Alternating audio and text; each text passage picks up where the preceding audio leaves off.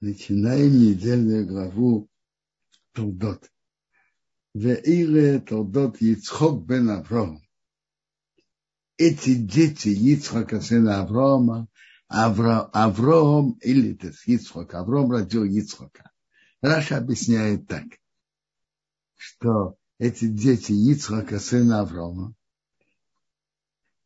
Ицхак был настолько похож на Авраама, что все говорили, Авраам родил Ицхака. Ицхаку было 40 лет, когда он взял Ривку, дочку Птуила арамейского из Паданаром, сестру Равана арамейского себе в жены. Э, Раша замечает, мы уже читали в прошлой главе, что Ривка была дочка Псуева, сестра Лавана и из Паданаром. Мы это уже читали. Для чего же Тора это повторяет? Тора подчеркивает, что она была из такого места, где были обманщики, а такого папы обманщика, брата обманщика, как мы увидим в следующей главе. Она была совершенно прямой и честной. Это большое умение не подпадать под влияние окружающей среды, идти верным путем. Ривка не рожала. Он взял ее в 40 лет. Она не рожала.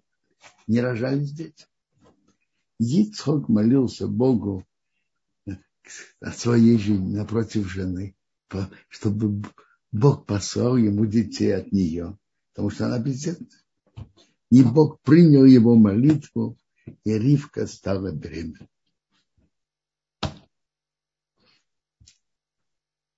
Во время беременности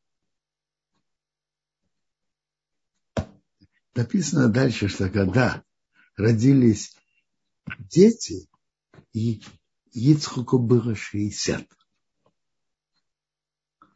Ему же он, почему, как прошло все это время? Раши, как известно, Раши говорит, что когда Ицхок взял Ривку, ей было три года. И расчет, что когда Ицхока приносили в жертву, таким Ицхоку было 37. И как раз написано там, что родилась Ривка. Ну, когда Ицхока было 37, родилась Ривка. Так, когда Ицхака было 40 лет, ей было 3. Ну, по этому расчету все очень просто.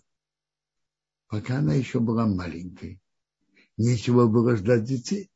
Когда она стала совершеннолетней, и прошло время, и нет детей, тогда он стал молиться.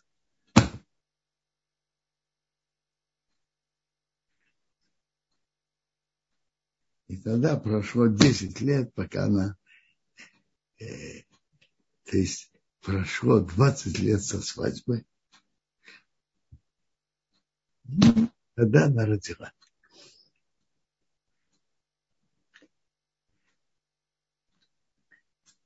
Есть Тософот, которые считают совсем по-другому. Они считают, что Ривке во время этих событий в прошлой главе было 14 лет. Они приводят свои аргументы тоже из Медраша. И по этому мнению, когда он взял Ривку, ей было 14, ему 40, а Ривке было, Ицхаку было 40, а Ривке 14. И она родила через, через 20 лет. Ривка стала беременной. Стали толкаться дети внутри нее. Толкаться. А сказал, если так, почему это у меня?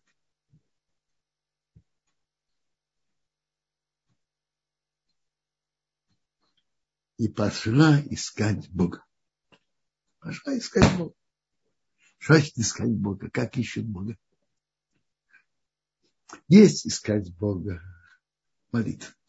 А что, а что тут искать Бога? Тут искать Бога, спросить у пророка Бога, что будет. Кто были пророк, пророками в то время? Был Авраам. Ицхок был пророком, его папа Авраам был пророком, но она, как Раша приводит, пошла к Шейму и спросила. Это. Медрашим говорят, что дети толкались оригинал непростым образом. Когда проходили возле места изучения Торы, место Шейме она проходила, э, толкается, хочет выйти.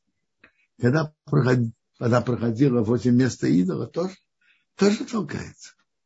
Что это такое? Он будет и тут, и там. Что это такое? Что это за ребенок? Что это такое? Это плохо. Должен быть определенным путем. И понятно, Ливка хотела, что он любил Тару. И именно это искал.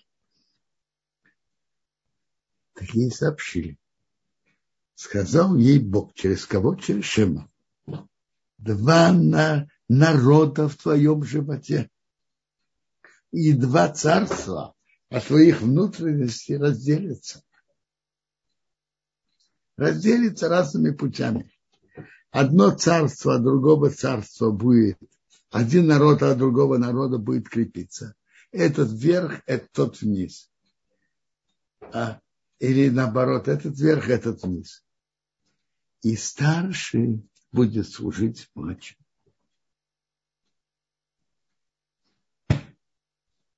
Вообще-то приводится, что это не то, что всегда так. В основном в большой мере будет так, что старший будет служить младшему. Но будет и время, что будет и наоборот. Если это было бы совсем однозначно, то было бы написано в Рав Явот Эцаир.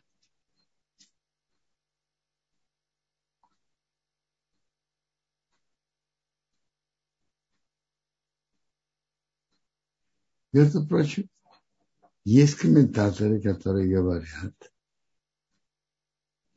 Верав Авод Саев много времени будет слушать младший. Много времени, говорит, тот, что ты рожь, будет служить младший старший. Много времени. Наполнились ее дни к рождению, и вот двойняшка в ее животе.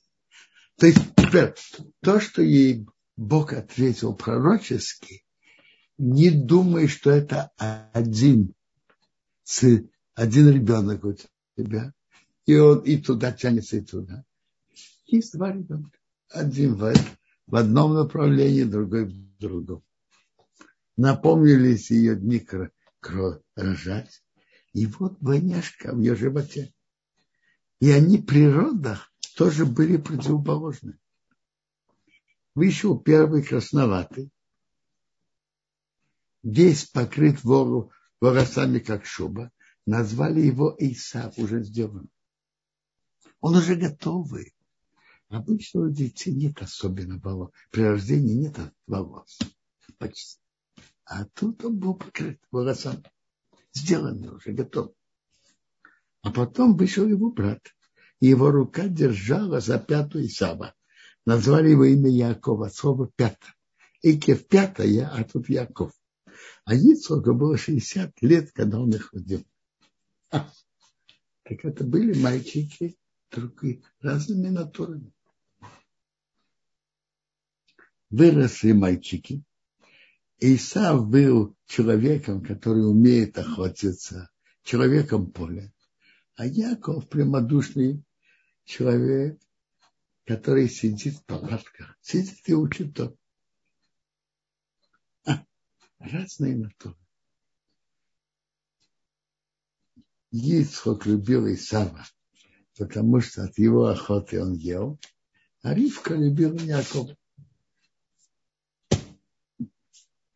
Ривка, которая жила среди обманщиков, больше понимала нутро детей. Исав показывался перед отцом как цадык. А Ривка, которая жила среди обманщиков, лучше, лучше понимала внутреннее содержание его. Тут вопрос в голове очень интересный и непростой. Что же тут было? У Исава был выбор или не было выбора? А?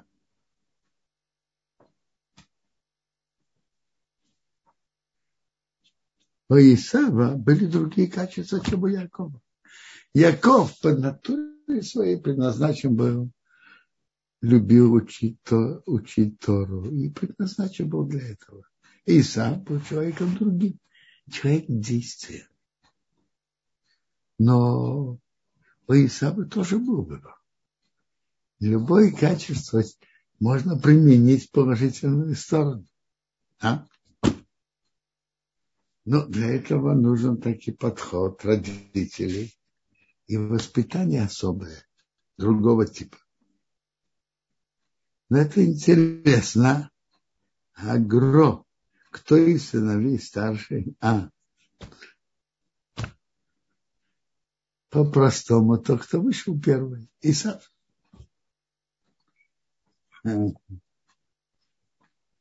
Есть интересная гемора что есть разные натуры людей. Разные. И Гемора приводит, что человек, который рождается в определенный момент, у него есть натура проливать кровь. Это гемора в конце трактата Шаббат. На это есть интересные слова Агро из Из Вильна говорит на это так. Есть посук в Мишлей. Миш, в притчах Соломона Мишлей написана, написана такая фраза. Написана Ханох Ханох Анар Аупи Дарко. Воспитывай мальчика по его пути. Гамки я скину Йосу Менену. Даже когда он составится, он не отойдет от него. Агро говорит на это так. Ты воспитывай мальчика соответственно его натуре не просто соответственно, только соответственно твоим желаниям, но соответственно его пути, его натуры. Потому что если ты будешь его воспитывать совершенно против его натуры, это не, по, не пройдет. Так пока он по твоей рукой, он тебя слушает. А потом он просто забудет о тебе и о твоем воспитании. А если ты будешь его воспитывать соответственно его натуре, соответственно его натуре, тогда твое воспитание будет иметь удачу. И Мара говорит, что тот, кто имеет природу проливать кровь, он может быть мой садик, может быть, шохейтом, резняком.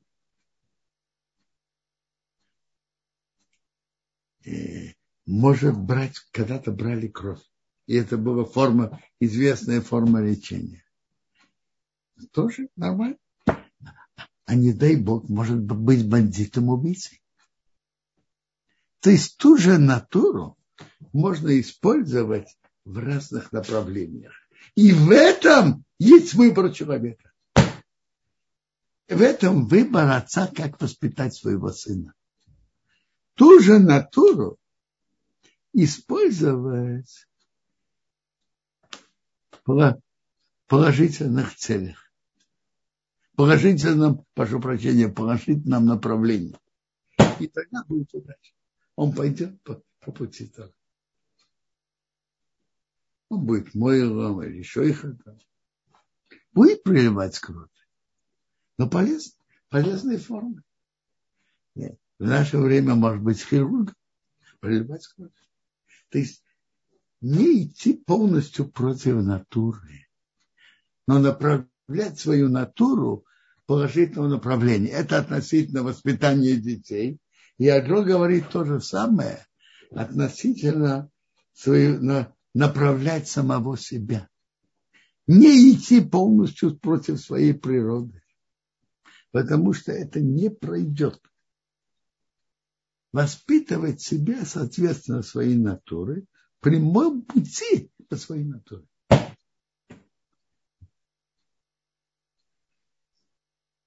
Интересно, это тоже надо знать, что Бог требует от каждого из нас соответственно его силам и возможностям. Бог не требует от человека невозможного. И человек это может сделать. Есть интересный Арахайм, который объясняет нам Гемору. В трактате Рашажана есть интересная Гемора, что у Бога было разное отношение к царю Шаулу и к царю Давиду. царю Давиду отношение было совсем другое мы бы сказали бы более лестное. Но так вопрос, почему и за что? Там написано в Геморе так, что Шау, когда он сделал одну ошибку, Бог его уже снял с царства.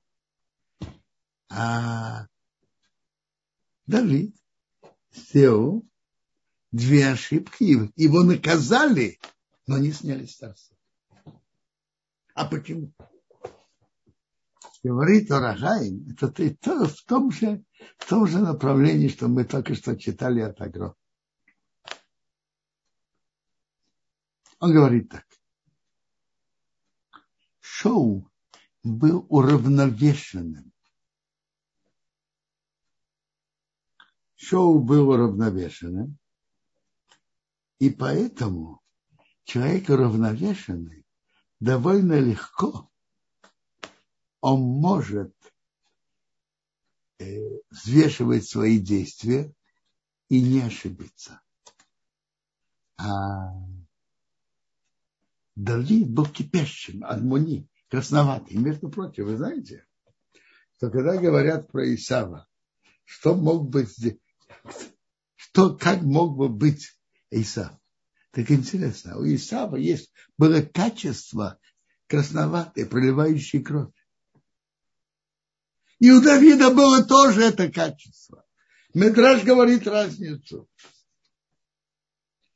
Про Давида написано с красивыми глазами.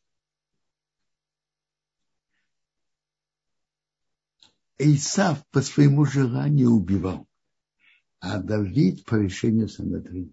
У него тоже было качество проливания крови. И, и, и это качество он использовал для войны с врагами.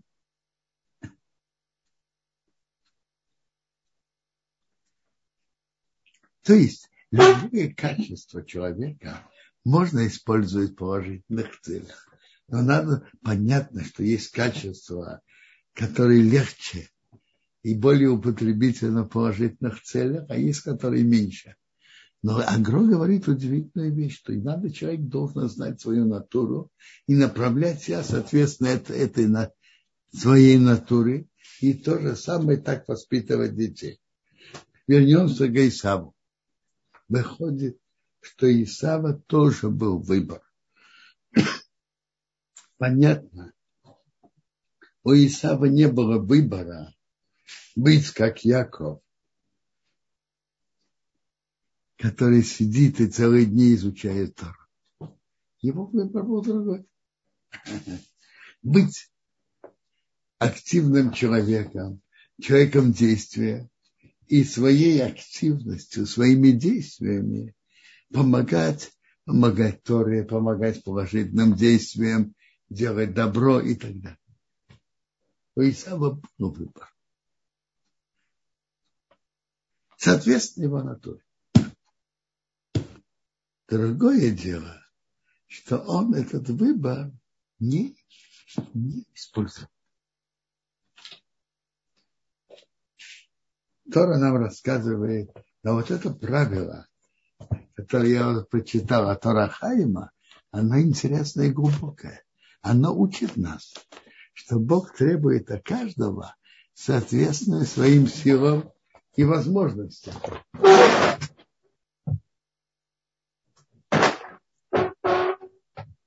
Бог никогда не требует от человека выше, выше, его, выше его сил.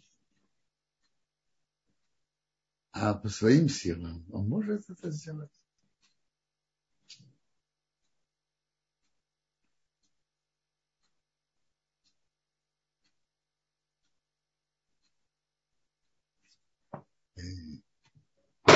Про Давида, что Гемора приводит Тут был на экране вопрос, какие два, две ошибки Давида. Одна история с Урия и Батшема. И вторая, что он пошел считать еврейский народ. Эти две ошибки. Это то, что Гемора упоминает. А у Шаула история с Агагом. Что он воюет с Агагом, не, не убил не убил царя, оставил овец и так далее. Оставил, э, оставил овец против приказа пророка Шмуила. Вот это то, что Орахаим говорит, что Бог требует у человека э, это и есть грех. Речь идет не просто ошибка, грех. Это, об этом и, и говорится э, это говорит Раханим, что Бог спрашивает у человека соответственно его силам и возможностям. Поэтому Шаулу, который был по натуре уравновешенным, было одни требования, а к Давиду, который был кипящим, другие требования. Нет, требования те же самые делать то, что надо, но требовать с разной строгостью. Когда человек с нелегкой натурой борется и побеждает, это перед Богом очень дорого. Такой Исава тоже был выбор. Но и он этим выбором не воспользовался. Тора нам рассказывает, что Яков сварил похлебку, а Исо пришел из с поля, он усталый, и сказал Исав к Якову, влей мне в рот от этого красного-красного, потому что я устал. И поэтому его имя назвали Эдом. Он был настолько усталым, что он был настолько, что он даже не видел, что это за еда. Он видел только цвет его, красный, поэтому его назвали дом красный.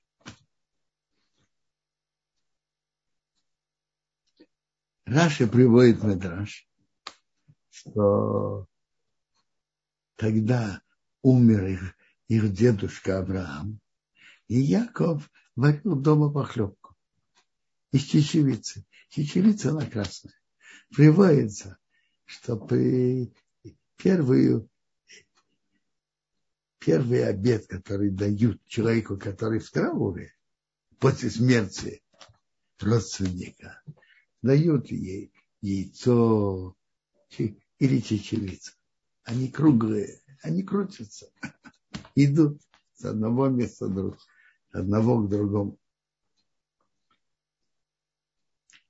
Сказал Яков, продай, как сегодня, твою первенство мне, первородство. Провер, первенство не, невозможно продать. Это факт. Продай мне твое первородство. Право на это. Сказал Иса, вот я иду умирать. Зачем мне это первородство? Сказал Яков, поклянись мне, как сегодня. Он поклялся ему и продал его первородство Яков. Что означало это первородство? А? После дарования Торы, как известно, право первородства входит право получить две доли в наследстве отца. Если есть два сына, то первый не берет две доли, а обычный брат берет одну долю. То есть, то есть первенец берет две трети, а другой брат берет треть. Послушайте, это же Ицхок был очень богатым, как написано дальше в нашей главе. Настолько, что весь филистимляне его из-за этого отослали. Так, так мы, мы читаем в нашей главе. И, и продать за сечевичную похлебку такое, э, такое большое имущество э, никто не будет, и тем более Исаак, который практически в делах прекрасно разбирался. Ну что, до дарования Торы этого закона не было. Это, это закон написан после дарования, с дарованием Торы. Но этого этого не было. Так в чем же стояло первородство? особое почетное положение старшего брата. В чем? В духовном отношении. Он как бы в духовном отношении на месте пап отца дома. Когда отца нет. И, например, приносить жертвы, он приносит. Есть мечна в трактате Звахим, что когда перед тем, как был построен мешкан, приносили жертвы первенцы. Так написано. Теперь, Исав заниматься принесением жертв не собирался. В чем же было Исава тут право? Право тем, что он первенец, не давать Якову возможности быть первенцем и приносить жертвы. Это как, как говорят, собака на сене. Не давать другому. И поэтому Яков посчитал у него купить. Вы слышите ответ Исава? Он говорит, вот я иду умирать. Зачем мне это первородство? Зачем? Значит, я иду умирать. Во-первых, я иду умирать во время охоты. А во-вторых, Медраж рассказывает, он начинает расспрашивать Якова, а что это? Какие правила? Говорит, приношение жертв. А какие правила этого приношения жертв? Есть кто-то, принесет жертву, будучи выпившим, смерть от Бога. Если кто-то принесет жертву, и он заросший, не стригся 30 дней,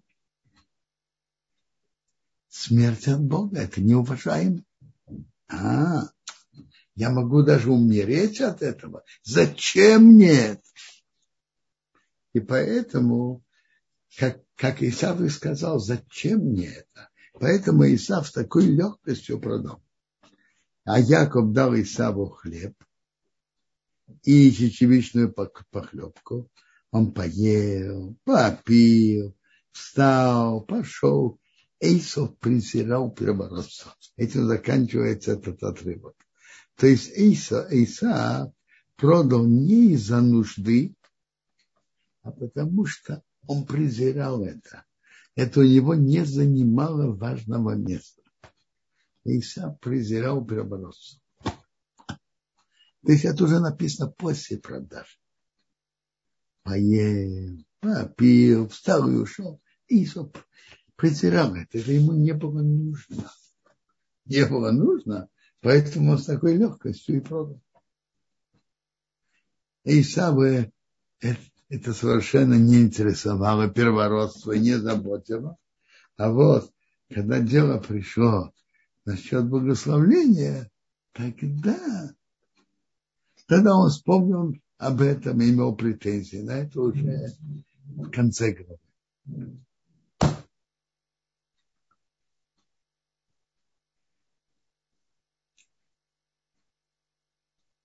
Тора нам рассказывает, был голод в стране, кроме первого года, когда были в дни Авраама. И Ицхок пошел к Авимелаху, царю Плештим в гроб. Показался ему Бог и сказал, не спускайся в Египет, находись в стране, что я тебе скажу. Значит, не спускайся в Египет. Это означает, что Ицхок собирался из-за голода спуститься в Египет, так же, как сделал его отец Авраам. А что Бог ему сказал? Ты не спускайся. Авраам мог спуститься, а ты нет. Ты был принесен уже как жертва. А жертва имеет свои рамки местонахождения.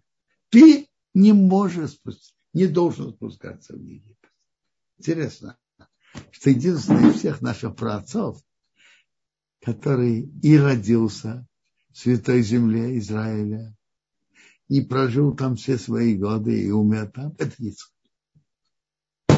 Момента, что он стал как, как жертва, то он уже не имел права покидать святую землю. Живи в этой земле, я буду с тобой, я тебя благословил, благословлю. Потому что тебе и твоему потомству я отдам все эти страны. И я установлю клятву. То есть я установлю с тобой клятву, которой я поклялся твоему отцу Аврааму. Я размножу твое потомство, как звезды неба. Я отдам твоему потомству все эти земли. И буду благословляться твоим потомством все племена земли. И я дам твое, твоему потомству все эти земли и буду благословляться твоим потомством все племена земли за то, что Авраам слушал моего голоса, сохранял мои, мои ограничения, ограды, мои законы и мои торы. А. Что значит мои торы? То есть Авраам соблюдал заповеди Торы еще до того, как она была дана. Соблюдал субботу, соблюдал законы кошерных видов э, животных, какие можно есть, какие нет, кошерных видов птиц. Соблюдал. И Тору еще до того, как она была дана. А почему он соблюдал? Ведь не было еще приказов это делать, а? Книге Нефеш Ахаим, Рабхаим из Воложина, пишет, сейчас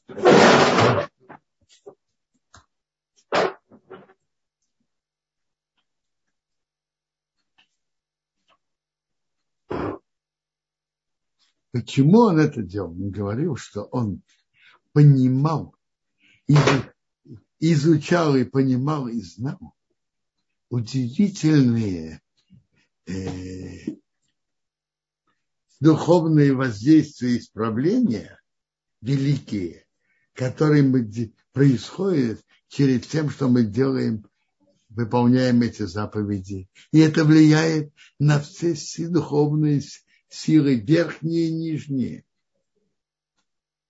И какие потери и разрушения, если не выполняем. То есть и он, Авраам знал, что происходит от этого. Он выполнял не потому, что он был обязан, а потому, что он знал, какое хорошее положительное влияние это оказывает на весь мир. Мы сейчас, после дарования Торы, тоже знаем об этом, но мы выполняем в первую очередь, потому что Бог приказал без побочных расчетов. Но мы знаем вместе с этим, какое влияние оказывает выполнение каждой заповеди на все духовные и материальные миры.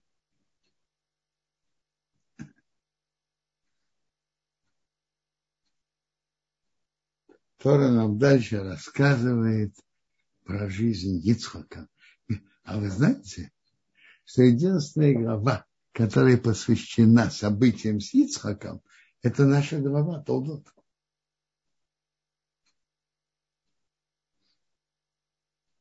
Ицхак посеял в той земле.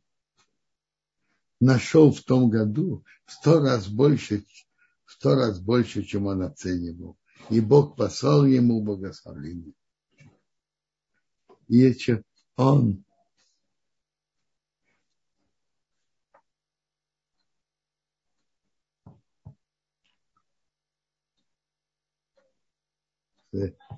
он стал расти, расти материально, стал очень расти больше и больше, стал очень большим. У него было стада овец, стада быков, производство. И филистимляне стали ему запитывать. И все колодцы, которые выкопали, рабы его отца в дни его отца Авраама, э, филистимляне закопали, наполнили их землей. То, что происходило с Ицхаком, говорит нам о том, что происходит с еврейским народом среди других народов. Пока евреи незаметны и не притягивают все внимание особенного, и им не мешают а если становятся особенно заметны, особенно влиятельны, особенно богатые, бывает, что появляется зависть. Зависть, которая приводит к ненависти. И сказала Авимелах Ицхоку, и уходи от нас, ты стал могучее нас, богаче нас. Уходи от нас.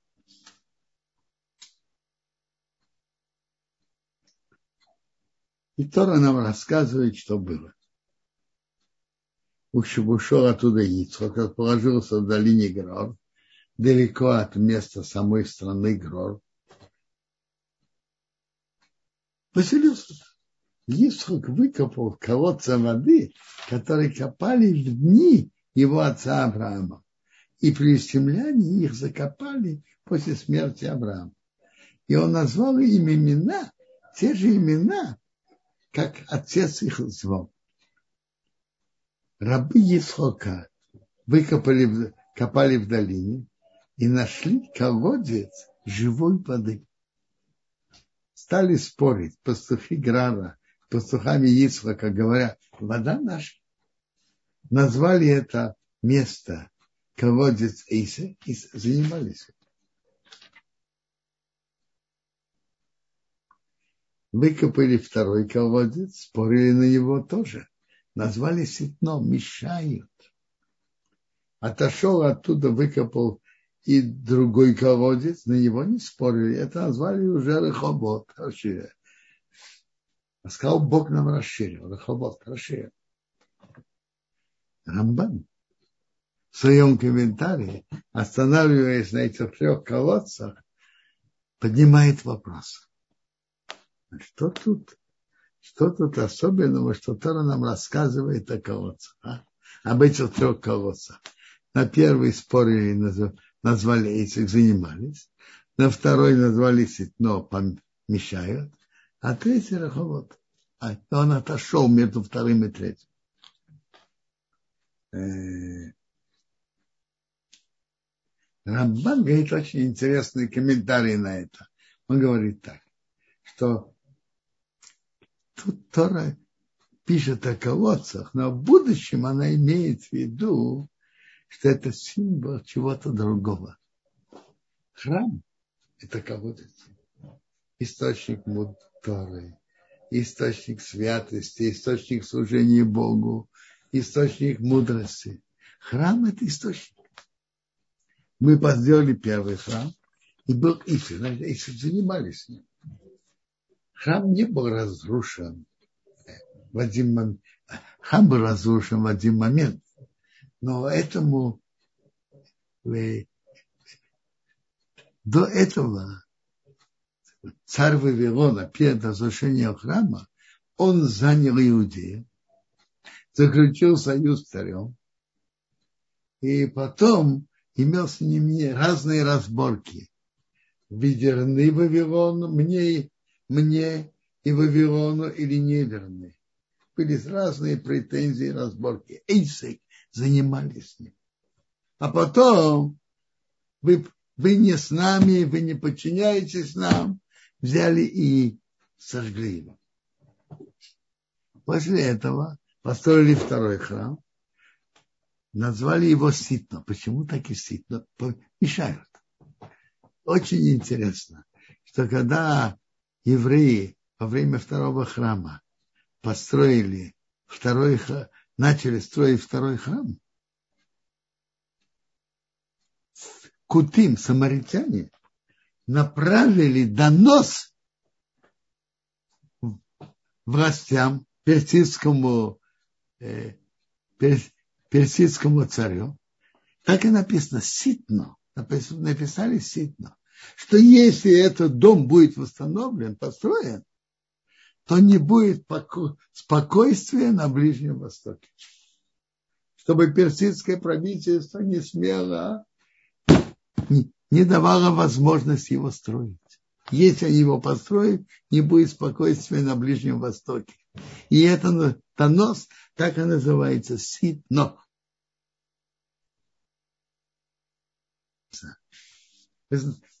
Между первым храмом и вторым интервал был небольшой, только 70 лет. Поэтому написано, выкопали один, один колодец, занимались, назвали Эйсы. Э, потом выкопали второй колодец, назвали Сид, но помеха. Перешли оттуда, выкопали третий колодец на него уже не спорили. Что значит перешли от него между вторым храмом и между постройкой третьего храма, дай Бог, скоро в наше время, прошли долгие годы. Уже сейчас это, в люб... это почти довольно близко к двух, двум тысячам лет. Больше, чем 1000, это 1950 точно прошло. То есть то между первым и вторым написано, выкопали практически сразу, без, без интервала, а между вторым и третьим. Перешли оттуда, перешли оттуда, и тогда выкопали третий. И тогда назвали это Раховод, расширенно. Потому что сейчас Бог нам расширил, и мы расплодимся в стране. Дай Бог, что это скоро так и было.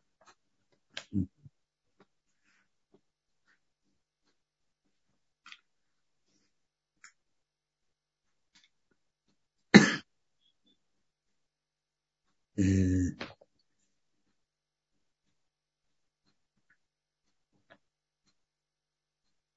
Тора Дам рассказывает, мы уже читали, что э, с самого начала, когда он разбогател, Исхак разбогател, то что они сказали? Иди от нас, там то мименумей. Ты стал богаче нас. Впрочем, перевод, можно сказать, ты стал богаче нас. А можно и перевести, ты стал богаче мимену за наш счет за счет богатств нашей страны, нашей территории. И стал богатым за счет нас. И поэтому сказали нас. А вот потом что было? Потом тот же Авимелах шел к нему из гроб вместе с товарищами своими и начальником армии. Сказал Иисус, что вы ко мне пришли. Вы меня ненавидели и отослали. Сказали, мы видеть, видели, что Бог был с тобой. И мы сказали, сказали, пусть будет клятва, которая была между нами, то есть между Авром, Авраамом, твоим отцом и Авимелахом, между нами и тобой. Заключим с тобой союз. Это говорит, тут его отослали, а тут, тут передумали и пришли к нему с уважением, с просьбой подписать союз. И заявляют, мы видели, что Бог был с тобой. Бог с тобой – это не только богатство. Бог с тобой, видно, что Бог с тобой. И так далее. Мы только затронули часть, части главы. Если есть вопросы, пожалуйста. Так, спасибо огромное за замечательный урок. Есть есть вопросы. Сейчас, одну секундочку. А, так, здесь сначала был чат. Да, вот здесь. А, Мазаль спрашивает, Робинсон, почему у одних родителей, которые одинаково воспитывают детей, получились кардинально разные дети, Исав и Иаков? Почему это происходит? Благодарю. Смотрите, вы говорите про Исхака и Якова или вообще про любого, про любых родителей. Смотрите, про Ицхака и Якова это одна тема. А про, вообще про родителей, послушайте. А причин про родителей, у родителей есть много.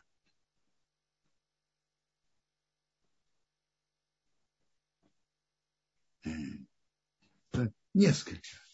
Во-первых, должно быть, да, одно из правил, то, что я привел, это Агро из Вильна, что надо понять, во-первых, дать возможность ребенку проявить свою естественную натуру. И стараться воспитывать его в хорошем пути, соответственно его натуре.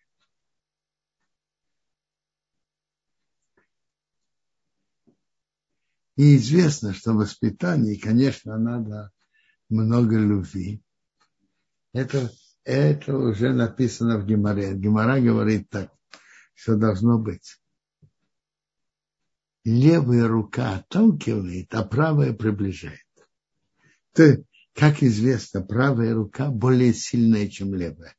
Приближение должно быть сильнее, чем отталкивание. То есть приближение, проявление любви, внимания должно быть больше. И должно быть вместе с этим и отдаление, что значит отдаление? Проявление рамок. Так не поступают. У нас так не поступают. Теперь, почему у родителей бывают разные дети? Одна из причин, что у них разная натура. Но могут быть и другие причины, и разная натура. И может быть, а, и может быть, одному ребенку дали больше внимания, и больше его оценили, и больше его уважали.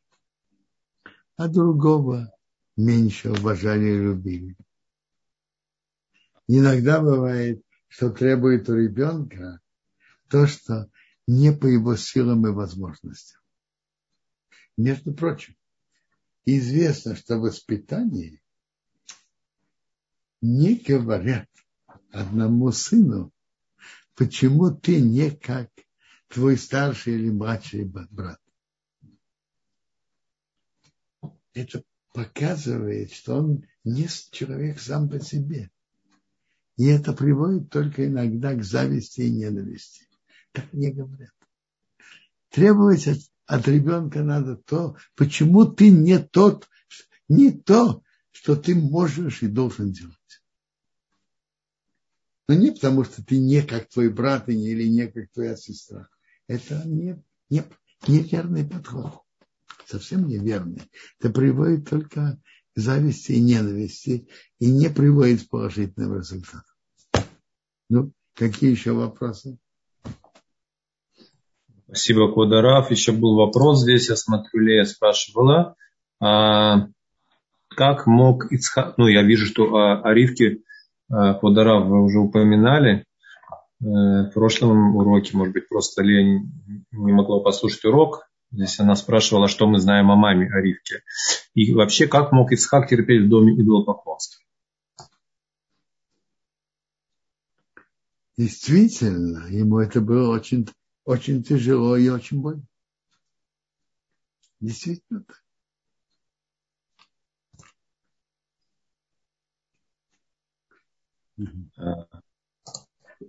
Раф, есть две поднятые руки.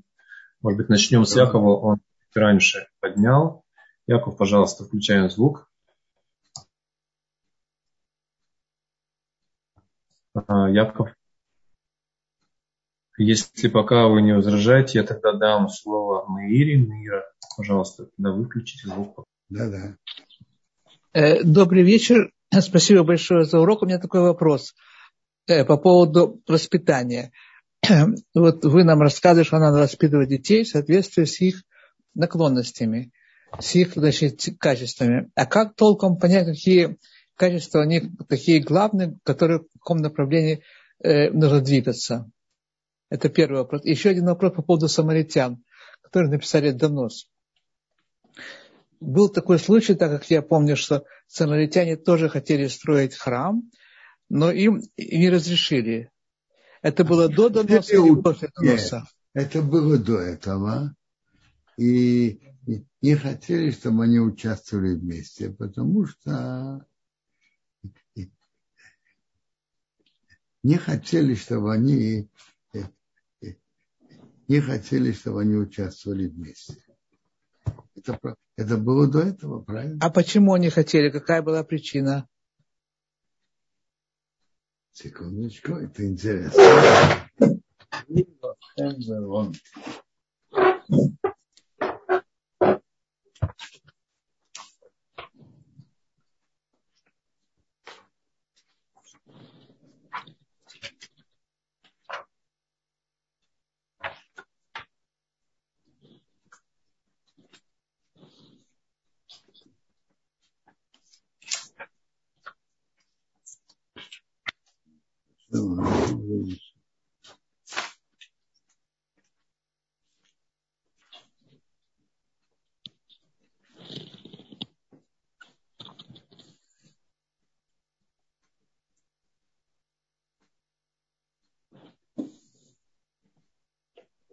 Смотрите, уж у самаритян было все было другое, чем у евреев. Э, они изначально принимали Бога, Он Бог этой страны, они просто, они просто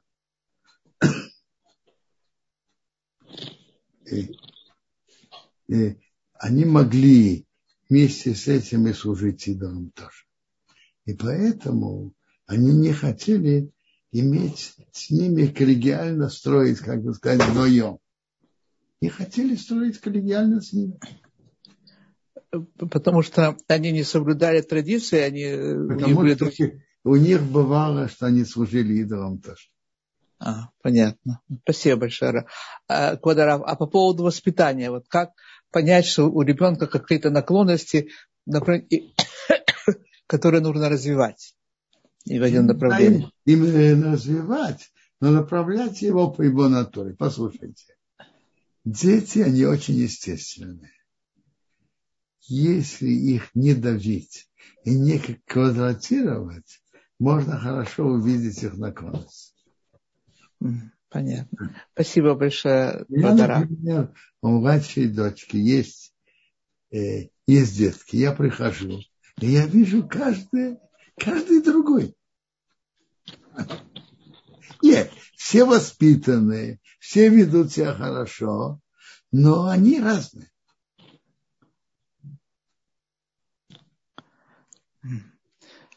То есть, и, и, и как вы определили, э, к, к каком направлении они должны идти? Во-первых, я тут ничего не, не нашел. И, и моя дочка и с ее мужем вместе занимается их воспитанием и довольно удачно. Но я только говорю, что я видел, что их натура разная. Это я видел. Если на детей не давить, не квадратировать, можно спокойно видеть, кто они. Понятно. Спасибо большое, Квадара. Но есть еще вопросы?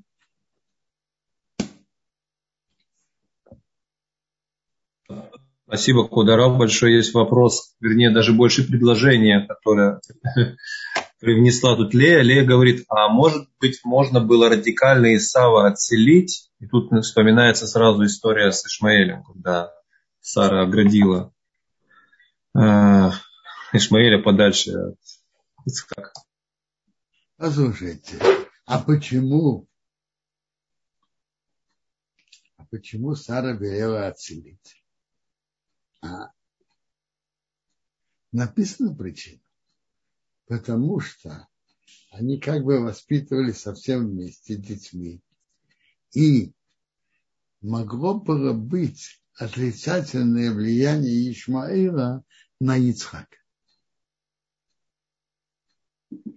А Яков и Иса жили в том же доме, но не так не очень пересекались.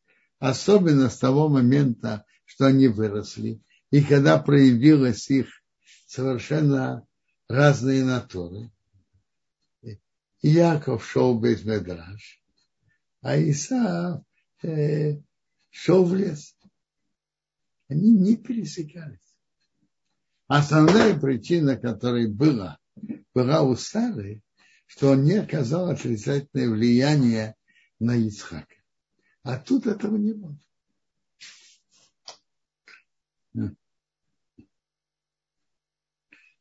Есть еще вопросы? Спасибо, Кударав. А еще такой вопрос. А, вот получается, что непростые дети, они на себя естественным образом забирают больше внимания и требуют больше вложений. А, и с другой стороны, дети талантливые, послушные, они, получается, немножко обделены за счет вот более трудных детей. Я хочу понять, а кто сказал, что талантливые и непростые дети, они, это два типа. Бывают талантливые и непростые, и не талантливые и непростые.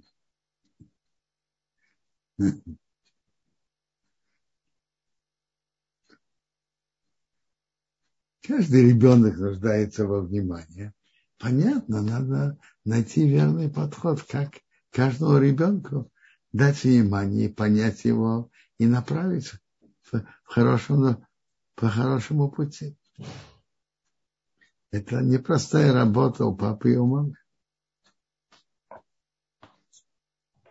А какой, Кодоров, какой рецепт, если не дай Бог, ни про кого не сказано, ребенок сходит с пути Торы?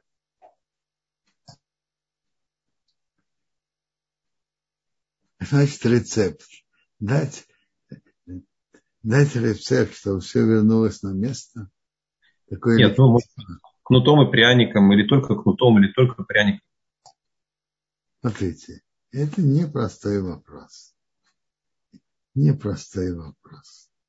Но надо понять, надо заботиться о других детях, и надо заботиться об этом ребенке тоже. Обычно отдаление много не выигрывает. Это то, что известно из практики. Нет, а, слово там, послушайте, нет, слово там, это прямодушный. Том им ты им Ашем Бывает, что на современном иврите пользуется словом там на того, который не понимает хитрости. Как раз Яков понимал возможные хитрости, но есть там, который знает хитрости, но намеренно не хотели с ним, э, не, хот, не хотели им пользоваться.